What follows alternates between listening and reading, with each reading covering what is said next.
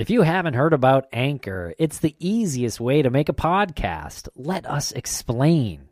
First of all, Tim, it's free. We love free. Ah, there's creation tools that allow you to record and edit your podcast right from your phone or computer. Did I mention that it's free? I did, didn't I? You did. Well, it's not only free, Anchor will also distribute your podcast for you. So it can be heard on Spotify, Apple Podcasts, and pretty much every other one, many, many more. And you can make money from your podcast, that cheddar, Cha-ching. with no minimum listenership. It's everything you need to make a podcast all in one place. So download the Anchor app for free or go to anchor.fm to get started. We love Anchor.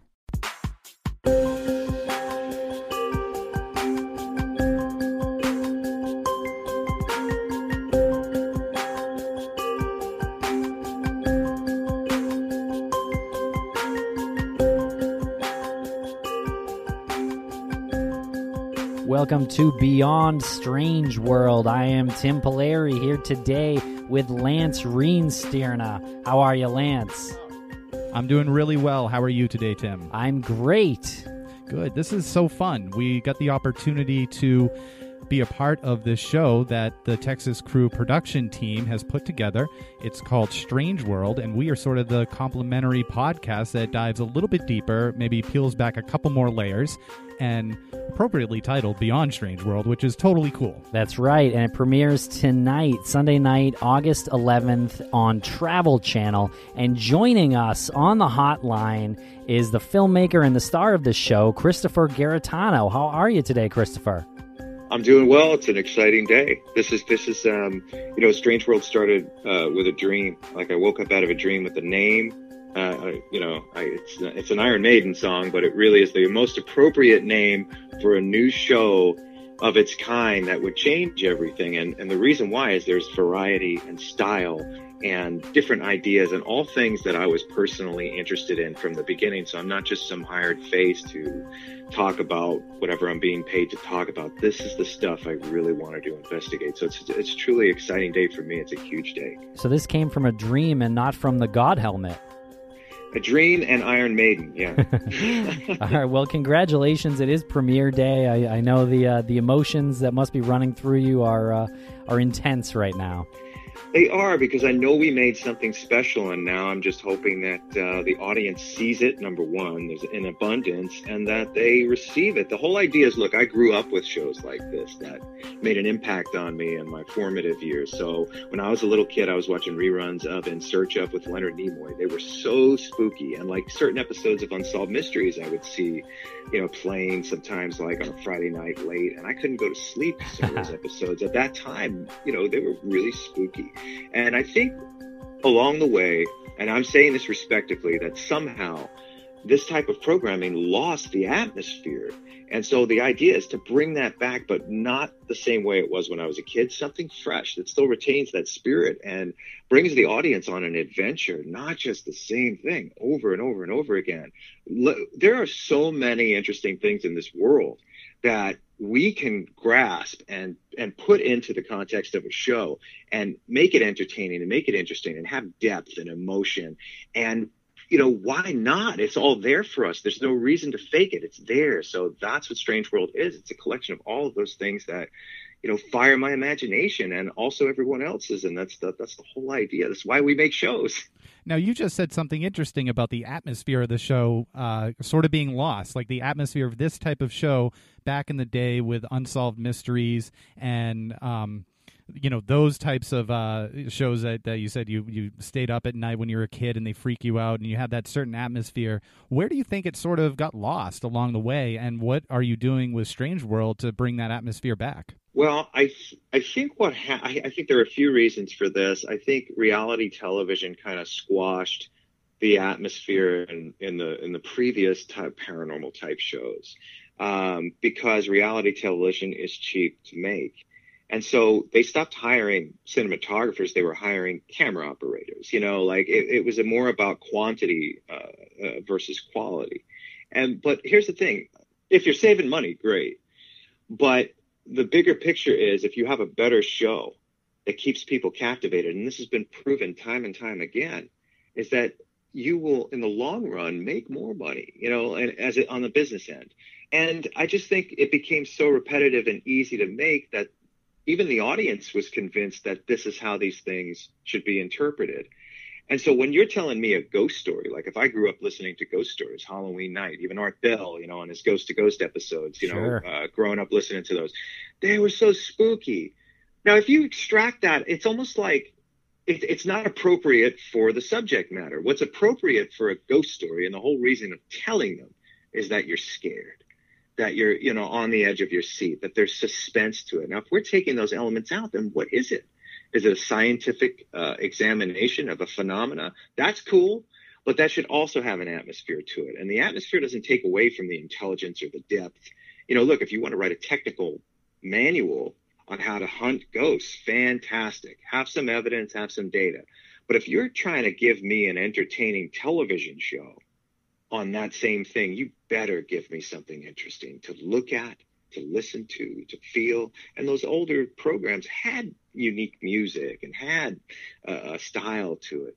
So Strange World began with the idea of style and atmosphere and then yes depth to the story and something i was truly interested in and something that was fresh. And so you know i started picking subjects like um, you know the story behind james dean's car and all this you know insane events that happened after whether they be true or not some of them are actually did happen. So there are facts involved and every episode of strange world is different. It's not the you know, it's not a different location with the same thing happening, which is a lot of these television shows. So I'm what I'm hoping is that Strange World really does change things. And I don't mean to say it's going to end all those other shows, but maybe it would elevate those other shows. Maybe they'll reevaluate their approach to the subject. Maybe they all get canceled too. And maybe it's just I'm, it's I'm just the the, the Strange. World world.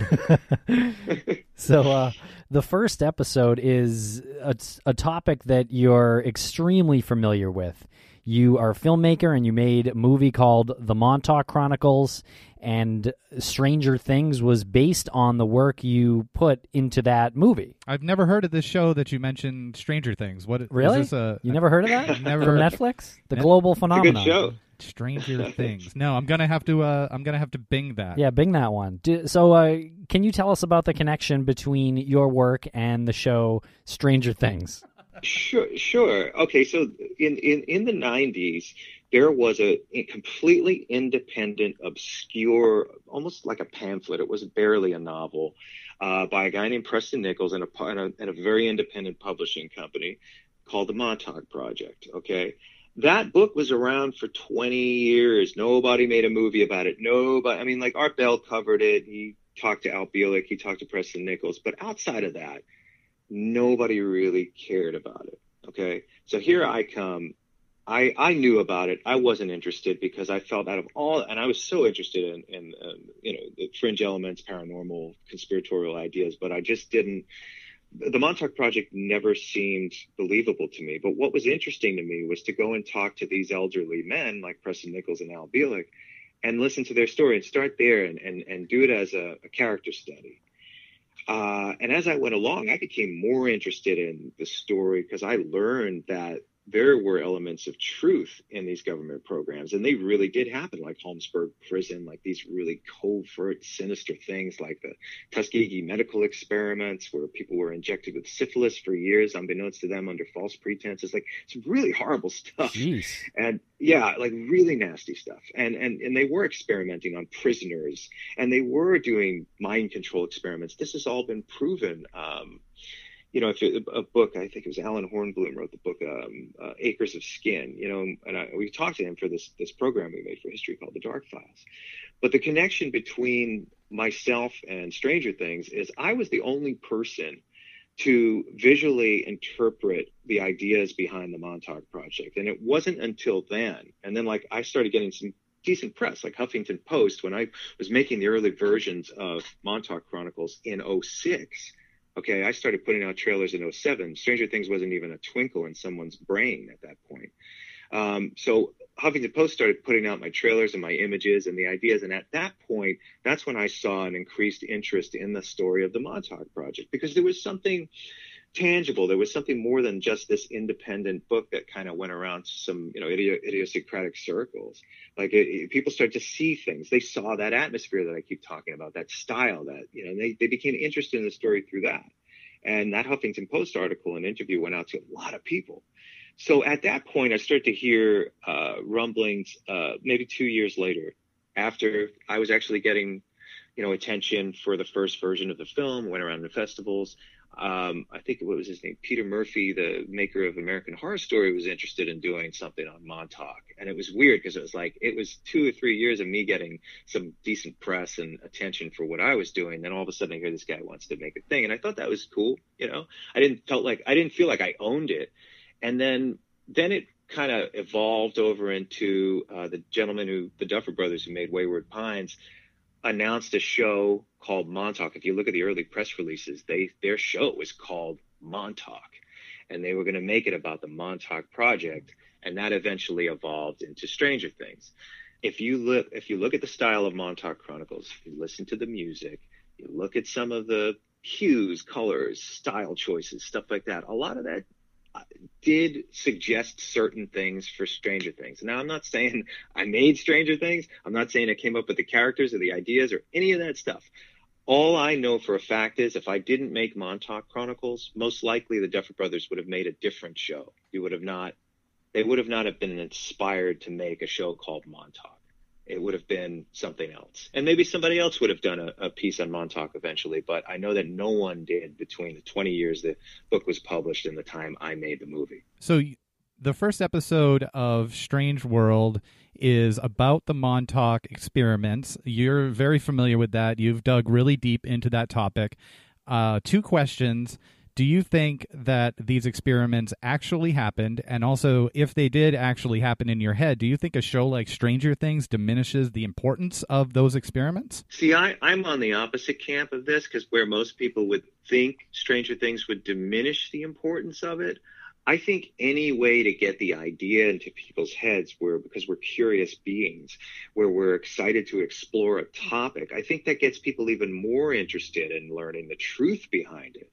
So I don't think it's a detriment, especially Stranger Things being a well-made show. It's a good show. Mm-hmm. Uh, I, you know, if it was a total goof and it was making fun of it, I could see that as an unintentional spin, mm-hmm. you know, making it into some kind of joke. But these programs really do exist. And I think a lot of the strong fans of Stranger Things love the idea that there's this kind of hidden truth behind it. Now, do I believe the Montauk Project actually happened?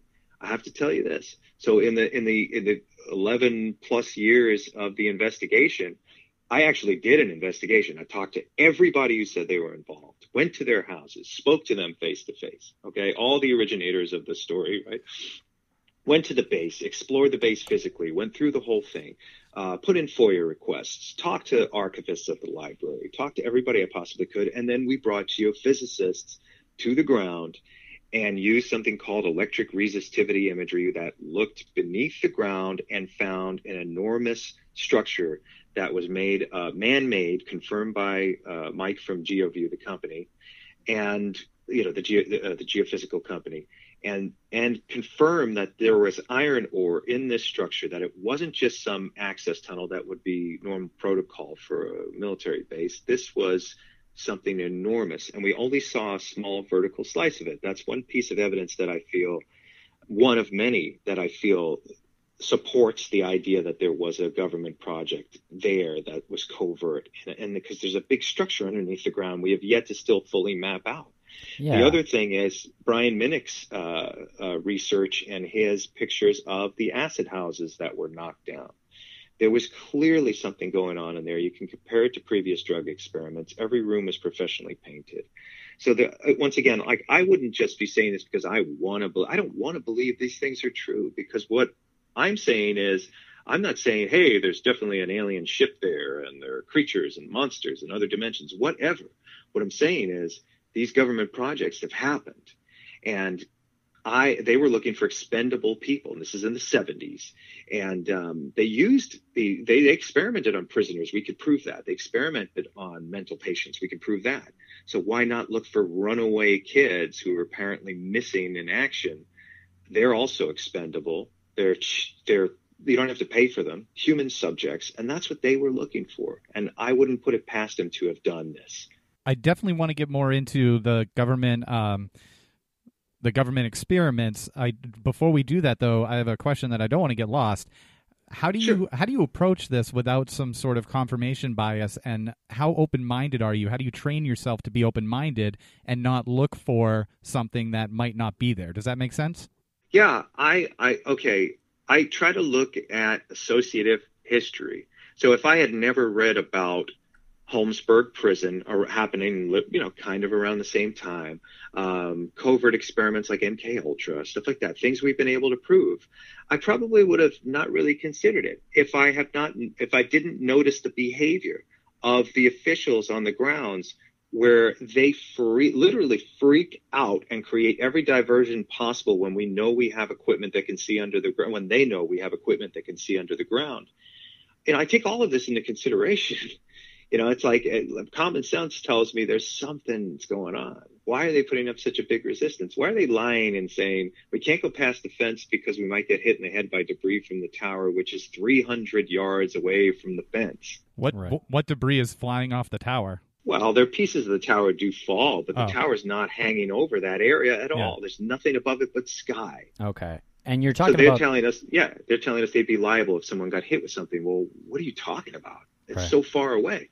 Yeah, and you're talking about the Sage radar tower at Camp Hero. Yeah, let's get Correct. into that. Sage Yeah. radar tower. Okay, yeah, let's get let's get into Camp Hero because uh, you you arrived at Camp Hero. You were speaking with a, a Montauk historian. Uh, Was his I forget his I name. think it was Dick White. Yeah, no, this is in, in, in the first episode of Strange World. Yes, Yep. we talked to Dick White. He is a local. His family has owned land and you know different businesses in town for many years since he was a kid, and he's an, an older gentleman.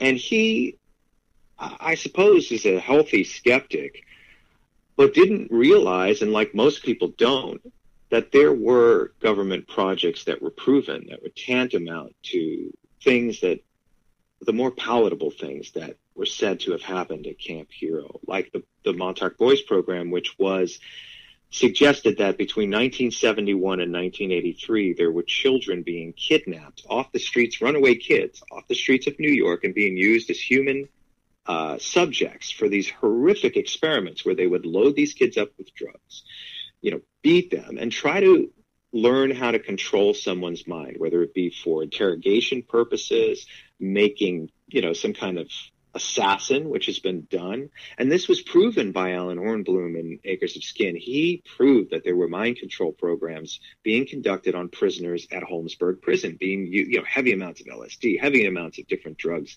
to control the mind of the person. This is exactly what the gentleman who claimed Montauk actually happened said happened there. They're the same drugs, the same techniques, all being used. So my thing is, you know, if I'm being told and confirmed that this happened somewhere else around the same time in other facilities, why would you doubt that it might have happened at this base, which we've already found evidence there's something underneath the ground? So Dick White, once hearing this, you know, because he, didn't know about it, this thing most people don't know. Once he heard this, he started to consider something else. And I really admired that about him because, you know, he's this local guy where you're really, you know, there's this local pride and the Montauk is like a, you know, it's a vacation place in the summer. Uh, it's a, it's great fishing, great restaurants. They don't want to be known as the torture town, you know, with the, the evil base. Yeah, Um, they like the idea that you have this more fantastic element that you could celebrate and people, merchants can make money and sell shirts and stuff. But there's this real sinister dark side to this story. And the dark side is children were being kidnapped, being used as human subjects in these horrific experiments. And a lot of them were murdered. And that is what scares them. You Wow. know, because if the truth comes out about this thing, that's what that town will be forever known for. yeah. Now, how were these kids kidnapped, and where are any sort of evidence of their remains or? Uh, may- Yeah. maybe them being documented as missing. Have, Right, How I'm- deep have you looked into that? I think we're. I'm totally with you with the MK Ultra and uh, 1975. It being publicly acknowledged by the government. Um, so I, I'm with you to to some extent, but uh, abducting kids off the street sounds sounds a bit wild to me. Okay, and I felt the same way in the beginning. Then I started to learn of the numbers of people who go missing, you know, kids that go missing every year and are without a trace even now. And the numbers are astonishing that they never turn up again. You know, they, you just don't know where they are. And, and it's just like, wow, how many people, how's that possible that that many people can go missing? Just, just do the research. So now we're rewinding back to the 70s. Okay. And we don't have the internet. We don't have this rapid fire system of information and communication. It is the 1970s the mentality even of the people who run these government programs are different, okay? Because they felt they could get away with experimenting on prisoners. They felt they can get a, get away with experimenting on poor people. They they felt they could get away with experimenting on anybody who doesn't matter in their eyes, right? Or doesn't matter in society. That's what they were doing. Mental institutions, orphanages, okay? Like look up um, the Dozier School in Florida. They bodies keep turning up of these kids that were all murdered at this this this orphanage. Um, so going over to Montauk for a second, here's New York, 1970s, runaway kids, street kids, prostitutes, drug addicts, people like that who are already gone, who are already forgotten, missing, gone on the back of milk cartons. Okay, and so these kids were supposedly, uh, in some cases, told, "Hey, you can make some money if you become part of this program. And they were already missing and gone for several years, you know. And so this is what I was told. They were wrangled up over the 13 year period and used as human subjects. Now, where are the bodies? Al Bielek told me that in some cases, the kids were put back after training if they survived the experiments and if they survived the training. They were given a stipend. They were paid. They were put back into society. They were reborn, basically, and now they have this new life. And then the other cases, I was told everything from the bodies were dumped in the ocean to they were buried deep within the bases in the ground underneath concrete to that they were burned. You know, they, they were um, cremated. The bodies were cremated. There was a crematorium inside the base itself. So I heard all of those stories. Can I confirm any of them? Absolutely not. But what what keeps me hanging on to this are what we found. You know, because mm-hmm. once again, I don't want to believe this. I really don't. I'm not. I don't get excited that if this is true, I don't get excited when I hear that Holmesburg Prison was a real thing. I don't get excited when I hear that our government partook in the Tuskegee medical experiments. Like this is scary stuff. You know, it's heartbreaking stuff.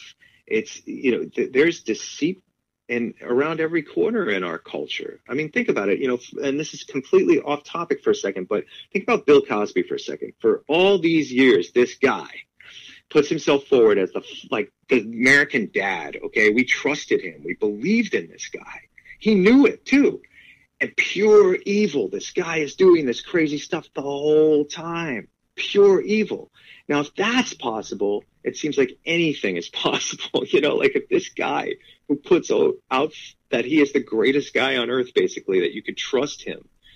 Uh, you know, our government has done these things. People, uh, public figures have done these things. It's terrifying, man. Are you saying that Dr. Cliff Huxtable is guilty of something? That's America's dad. Yeah, how dare you? America's dad has been drugging and raping women while telling us what to do the whole time. Yes, yes, very tragic. Well, it's a great point you raised. If you yep. can be conditioned throughout your formative years uh, during your childhood and you're watching the Cosby Show, and I remember listening to um, his comedy routines. Uh, Bill Cosby himself was my parents' favorite thing to like put on in a, a, little cassette, and they'd put it in the car, and we'd listen to that. And then if you can have that in your head for decades, and then during that time behind the curtain this is a completely different, sinister human being, like a monster.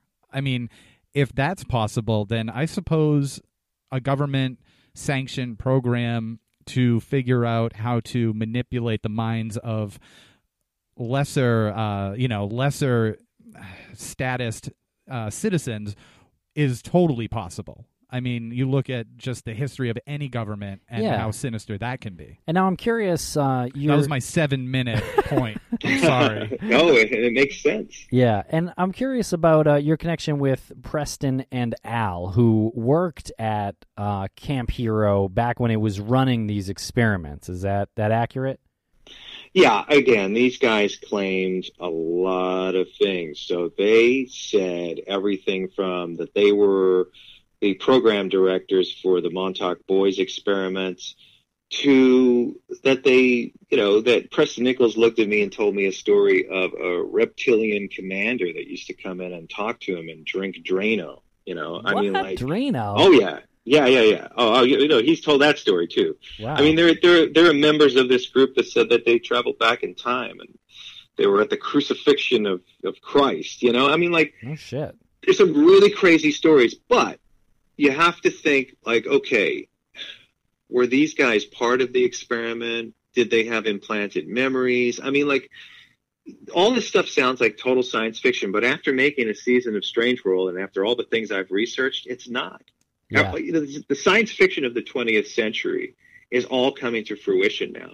So I think in the future, we're going to look back in hindsight and see the science fiction of the 20th century as a bunch of prophets. They all prophesized what was about to happen. Even the even the fearful stuff, the Philip K. Dick stuff, you know, the paranoid stuff. Yeah. All that stuff is coming to fruition. It's real. It's very real. And it's super creepy to think about because even something like uh, George Orwell's 1984 that's that that's happening that that happened like you know 40 years later or whatever and i think a lot of people are just uh not comfortable coming to terms with that that sure that something that was science fiction and sort of irrational yeah like why there's no there's no real good comfortable why that they can attribute to that. okay yeah well let's talk about why because i think um you you you talked about mk ultra being uh being an experiment, and I think it had something to do with remote viewing, if I'm not mistaken. And can we just give a quick uh, what is MK Ultra yeah, for people who don't know? Yeah. The, the, on on the surface, yeah. it's a CIA uh, sanctioned mind control experiment, but I'll let you, Christopher, go a little bit deeper into um, what that is.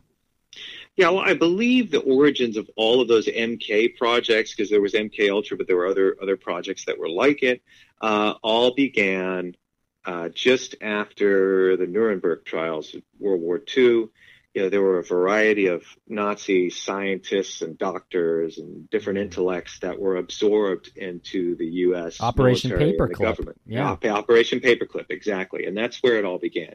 So MK Ultra wasn't the only uh, experiment of its kind. There were a bunch of them, and probably a bunch we don't even know about. And so there were all of these spawned from uh, Operation Paperclip. There were all of these alike, you know, government programs. Some were to design rockets, some were to design weapons, and others were to design soldiers with, uh, you know, uh, very strict, laser focused, you know, purposes like mind controlled super soldiers, as they're called, or you know, to how to deal with prisoners, how to get information out of them. And um, there's no other way to, you know, military intelligence, as you know, like they'll, they'll experiment with anything. They'll put up money for anything. They'll, they'll set up challenges for universities to design things for them. This is all proven. And I think the, the thing is, like, we're so used to seeing stuff like this in movies, most people, that they don't, we don't realize that this is real like a lot of this is real. They'd be like, oh no, I saw that in the Bourne Identity. Oh no, I saw that in the Manchurian Candidate. Right. It's like, yeah, but this is real stuff.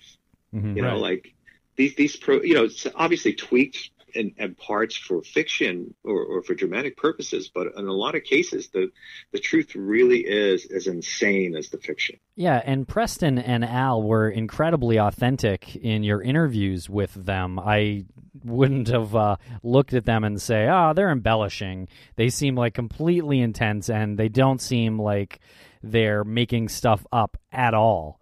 Um, but both are not here anymore. Is that accurate? Yeah, Preston died last summer, and then there was another gentleman who claimed he was part of it named Duncan Cameron, who passed away uh, very recently, and uh, Al Bielek died in 2011. And so I think all the major people that, that kind of really push us out in the world in those in that novel, that that that little book, are gone. You know, there's another guy, but I don't. I, he's, he's a whole other story that I won't even talk about him that I because he's a total liar. But um, but then there are other people who claim that they were in like extensions of the program that I believe. There's that gentleman, James Bruce. He was in the Dark Files. I think he shows up a little in, in Strange World's first episode, and he was in Montauk Chronicles. And I think he's a, a genuine uh, um, victim of one of these things because I always okay. So like when I'm looking at one of these people and they tell me they were part of the Montauk Project, if you were part of a project like that, you're saying that you were beaten horribly, you were drugged, you know, so much of these horrible hallucinogens, these harsh, you know, chemicals, and you were beaten half to death and you were tortured. There's got to be some evidence of that in you, you know. Um, and I don't just mean physical scars. There's something about somebody who was horribly abused they don't have too much of a relaxed demeanor. They're a little jaded. They're a little little worn. You just notice something. Like everybody I've ever met that had went through horrible abuse, there's something about them that kind of, if you know what to look for, it's there. It's always there.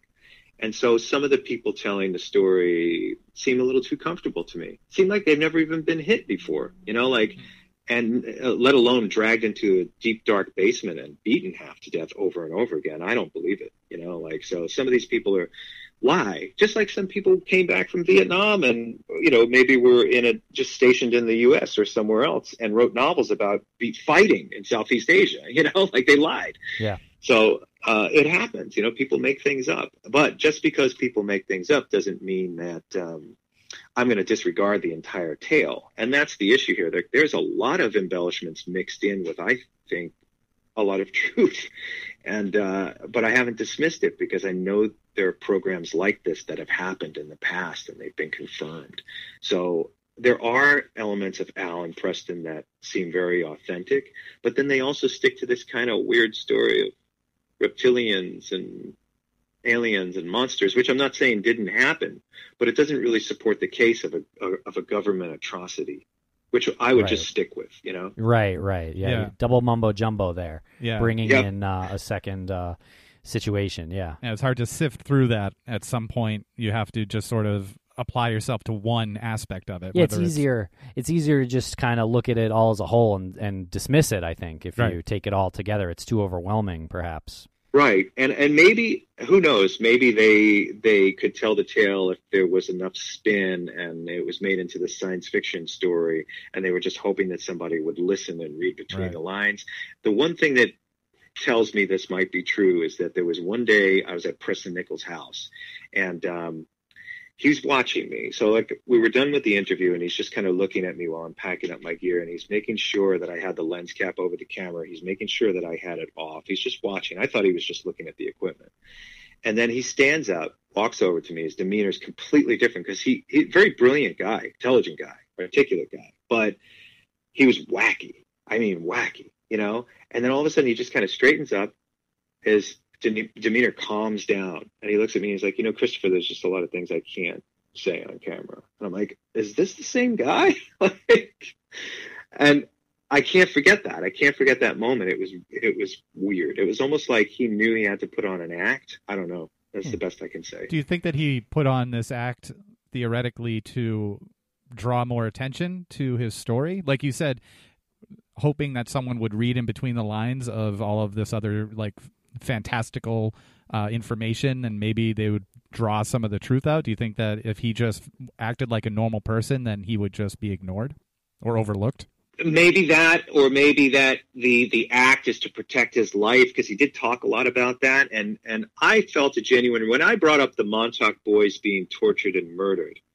He got really angry. It bothered him. You could see it in his face. If you look at the interviews in Montauk Chronicles specifically, you can see that it really gets to him. He's really bothered and he doesn't want to talk about boys being tortured and murdered. He wants to talk about his achievements in science hmm. and the adventure that he went on. And here's the strange contradiction. So if you just wanted to put out this adventure story, why ever talk about boys being murdered, raped, and drugged? Why ever incorporate that at all into the story? there's a weird dynamic to this whole thing. It's right. it's beyond any paranormal uh, story. It, it's like why would they tell this tale of aliens and time travel and an adventure story where you have to kill the Demogorgon? Because really, like Junior is the Demogorgon in the Montauk story. They have to shut down the power. You know, Preston goes and he cuts the power, and the monster disappears. I mean, it's right out of a cheap science fiction movie. Yeah. Um, then at the center of it, it's these boys getting raped. What is this? What story Jeez. is this? Yeah, and uh, correct me if I'm wrong, but I think it was Preston who said that there were guns pointed at him uh, at one point during yeah. episode one. Yeah. Yes, he did. He said that Jack Pruitt, who was one of the main guys who was running the program Beneath the Ground, which uh, the Matthew Modine character was based off of the Jack Pruitt character, um, you know, for Stranger Things. Um, Jack Pruitt was, you know, he was the main guy running the whole situation down there, and that he wanted Preston to go and cut the power before the Demogorgon Jr. killed everybody in the base. It was tearing up the base, this monster. And so he sent Preston with a, an acetylene torch to go and crawl through burning debris and cut the power and save the day. And uh, this is the science fiction story. This is the story that I, I, you know, I have. I'm not exploring anymore whether it's true or not. What I'm trying to find out is if there was a government program underneath that base, mm-hmm. and that this science fiction story was created as spin or a way for the gentlemen who were involved to kind of make money and still kind of hide the real story underneath in subtext. Hmm. Have you ever personally felt your uh, life or your well being uh, threatened because you're looking into this so deeply? I have considered that. I, you know, I, I had a gentleman tell me a story a while back about a woman who, a journalist, who, way back, I think it was like in the 90s, that she called out the IRA for something they were doing, you know, in Ireland. And um, she was gone the next day. She was murdered. And so you don't mess with gangsters, you know, and, and a good deal of the government is a bunch of gangsters. You know, you're not going to mess with people that can take people out. And so I did think about that. But then there's this other part of me that I can't help it. You know, I can't help but to want to find out if kids were kidnapped and murdered, you know, mm. and, uh, and help point it out. And then there's this other curious part of me that just wants to look into it am I, I I'm done with the story though. I don't I feel like I've done enough. I've and if anybody did want to take me out for it, they didn't, you know. Uh, so I I'm not going to go any further with it. I feel like the investigations that I uh, conducted and I was a, a co-conductor in are the best ones, the only ones really. You know, like other people have gone there, walked around the base and stuff. They read stuff online, but nobody brought the really, really thorough geophysical equipment there. No one really like looked into every part they possibly could, spent time with all these people, and then in the end had a document like Montauk Chronicles or the Dark Files or the first episode of Strange World to show for. Right. So we did it. We did that, and uh, and it's there. And um, I think it's time for someone else to go look into this now. I, you know, after a while, you just it, it becomes very depressing. You know, I felt I felt stuck a lot of the time when I was making Montauk Chronicles. Like I, I felt like I it was just stuck in this imagery of people getting tortured and murdered. It's just not stuff to fill your head all the time with. I wasn't kind of I was kind of done with it. Yeah, there's some PTSD that probably comes with that. I, I made the movie, so I had to edit all of you know hundreds of right. hours of footage. And speaking of PTSD, you meet a guy named Joe later in episode one who said he was a a Camp Hero employee, I believe currently, right? He's a he's a employee at that state park that used to do the tests. Yeah, he was. He worked there as I suppose one of the guards or security, um, and uh, I guess he um, he claims that he was part of the program. And again, you know, when someone steps forward and says that, there's really no money in it for them. There's no true fame in it for them or anything. What are you like, talking you about? He's on TV. Come on. Well, in in that case, but what about James Bruce, who to this day insists that he his voice and his face are concealed? He really wasn't paid at all for it. He's been telling the story for a while. So he's not getting any attention for it, you know. Yeah. His face is covered by a mask. His voice is completely, you know, obscured. So he is a very authentic guy to me. I mean, the gentleman who was on the show for Strange World, look, I'm always willing to listen to the tale. And uh, I'm always willing to hear what they have to say. I've had a lot of people contact me and tell me they were part of the Montauk Project. Do I think they were all part of it? Absolutely not. You know, but do I think some of them may have been? I, you know, I feel like James Bruce was. I feel like he's telling a legit tale. There's a mm-hmm. lot of things to support this, you know, um, and there's some real sinister, perverse stuff attached to these stories because we're talking about, you know, some gentlemen that um, talked about, you know, sexual programming and brutal programming, all this stuff that usually isn't in a science fiction adventure, you know, like doesn't go hand in hand with the with, with those stories. Now you were on the grounds of uh, Camp Hero and the Sage Radio Tower, and you were there with Dick White, and there are all of these access points to the alleged tunnels underground. And I think you even said at one point that uh, the Sage radio tower holds the answer to everything, or something to that effect. Do you have any plans on on unsealing or, or making an attempt to unseal all of the concrete sealed uh, access points?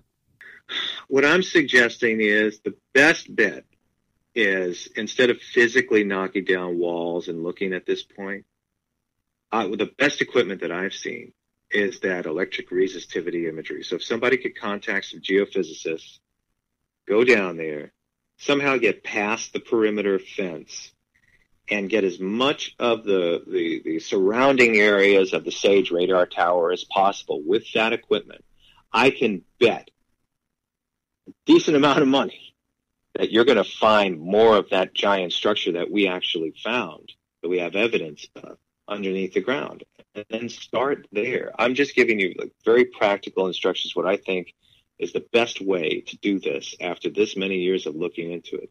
And once you prove that there really is an underground base there, all those doors are just going to fly open. They're just going to fly open because all the questions are going to be asked after that. Like, okay, you've been telling us for years there is no underground base here, but there is. So what else happened here? I think that would be enough to get everybody's interest to say, okay, they've been lying to us, you know, which, which I already know they have been. So, who would be ultimately accountable for that? Would it be the CIA or the Department of Justice, or you know, how high does it go? Trump. Trump. I think it's Donald Trump. I think it's his fault. Well, you did I mean, mention reptilian creatures. hey man, I you know we we are in the future right now. Yeah. yep. There's a lot of weird stuff that's going to happen in the next ten years. Get ready. Uh, not that we aren't already living in the twilight zone. Yeah, could it get weirder? Uh, Please don't tell yeah, me. Yeah, no, it's going to get weirder. Actually, Shit. it's going to get much weirder than this.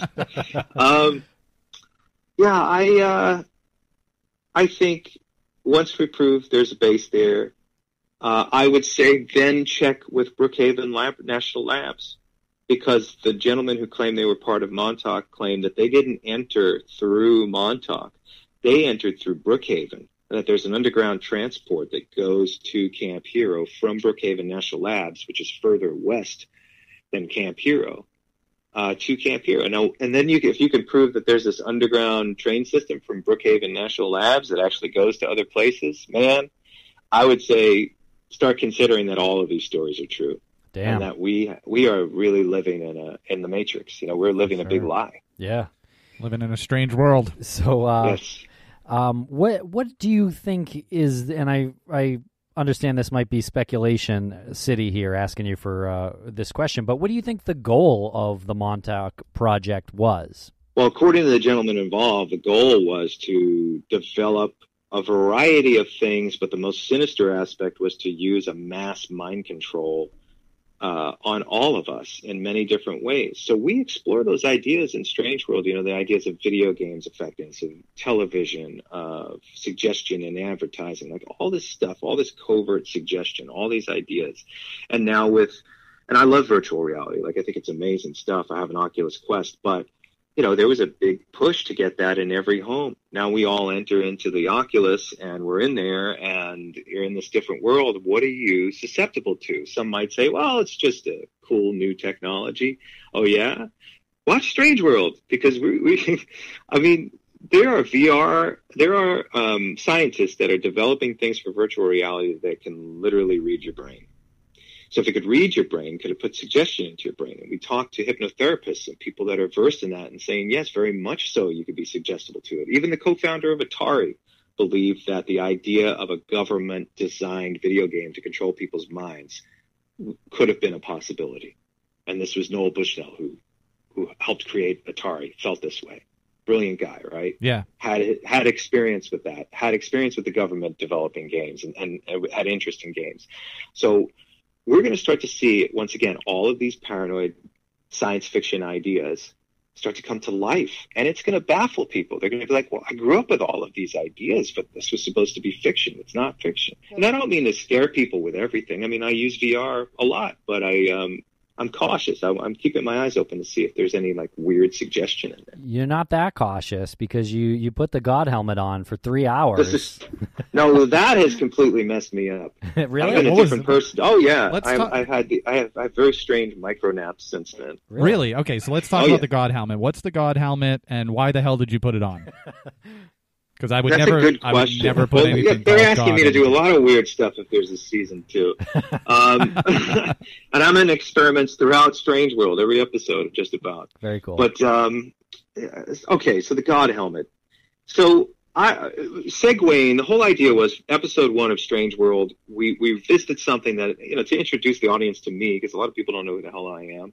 Uh, they we want to let them know about my Montauk investigations, Montauk Chronicles, all the things I did on that subject, and moving into all of these other topics, but using something that we could touch and talk about that's very similar to the experiments described by Preston Nichols using electromagnetic en- energy uh, on the brain. And that is a device designed, the God helmet and the Haunt box and a few other devices are all designed by a man originally by a man named Michael Persinger. Um, really worked at a university, is a real scientist, really had success with this stuff. And so it cre- his thing was he felt that certain psychic phenomena and even hauntings were a result of geomagnetic waves uh, or faulty wiring in the house that could affect the brain and cause a weird type of hallucination. Hmm. I read about Persinger for the first time in a book called Spook by Mary Roach. Um, I think, at least she's a forensic pathologist, and she um, it was exploring ideas of the afterlife through science. And so she went to Persinger's lab, and she went inside the device called the Haunt Box. It's about the size of a freight elevator. And the Haunt Box, for some people, simulates a haunting. They see apparitions, they hear things that aren't there. Because of Sounds awesome. extreme Yeah. amount of yeah, extreme amount of electromagnetic waves bombarding the brain. So the God helmet was like an offshoot of that. And the one thing that was curious that Mary Roach asked Persinger was, you say that this is just something that could cause hallucinations, could explain all these hauntings, but did you consider that maybe this might be opening? It's not a hallucination that you're actually seeing into another dimension. He said, I'm, I wouldn't rule that out. And he was serious.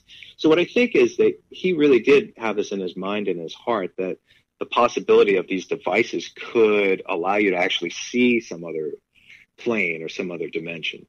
So I have considered that. It's not just an odd effect on the brain. That's the that's the, you know, the physiological and scientific aspect of it. But there's another thing to this world that I believe. So, um, so I used the God helmet. I had a preparation stage. Uh, I was in LA in a hotel room for a few days, and uh, so I did the I did the first stage by myself off camera, and um, right away I started to feel things. Um, I had first they, they were very subtle. The effects were very subtle. Like I had it on for three hours. I felt like I was hearing things that weren't there. Uh, I saw some flickering lights that certainly, you know, felt like the power in the room was dimming down after a while. So just weird, subtle stuff. Second time around, I went into these, this, this, you know, waking dream. That's the best way I can describe it. Like I was having very vivid, you know, not hallucinations, but visions. Like I would go in and out of these moments. And um, I was, but I was awake. And so ever since then, as soon as I nod off, as soon as I close my eyes and relax, I'm like in that same state. And it hasn't really gone away. Now, I don't know what it's done to me. And I, you know, I'm not trying to sell God helmets to people because I had a massive headache after the first session and I don't think I'll ever use it again. I have it here with me, Hmm. but uh, you know, I'm considering throwing it into the canal sometimes. You know, like I just, Yeah. like I, I'm not going to use it again. But I wonder though. There's like a curious part of me is if I used it again, how much further will this go? And I don't want to take the chance of it causing some damage or something. Like I, I know there are other people that use it a lot, and they say it's heightened their psychic abilities and their awareness and their clarity. I've only used it twice. So maybe I'm not giving it enough credit. Maybe I'm like just stuck at this little stage where I have these micro naps and stuff. But I, I you know, I don't want to risk doing stuff to my brain. You know? I, I think I think that's an experiment you can um just put on the uh, put a pin in, put on the old back burner.